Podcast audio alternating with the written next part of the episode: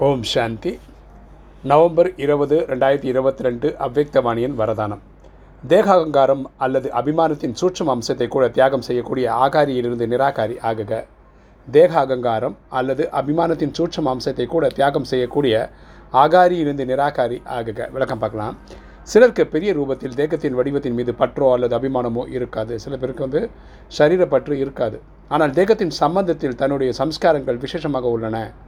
புத்தி விசேஷமாக உள்ளது குணங்கள் விசேஷமாக உள்ளன கலைகள் விசேஷமாக உள்ளன ஒரு சக்தி விசேஷமாக உள்ளது இவற்றின் அபிமானம் அதாவது அகங்காரம் போதை பெருமை உள்ளது. அவங்களுக்கு உடல் மேலே அக்கறை இல்லை ஆனால் அவங்கக்கிட்ட இருக்கிற ஒரு டேலண்ட் ஏதாவது ஒரு டேலண்ட் புத்தியாக இருக்கலாம் குணமாக இருக்கலாம் கலையாக இருக்கலாம் சக்தியாக இருக்கலாம்.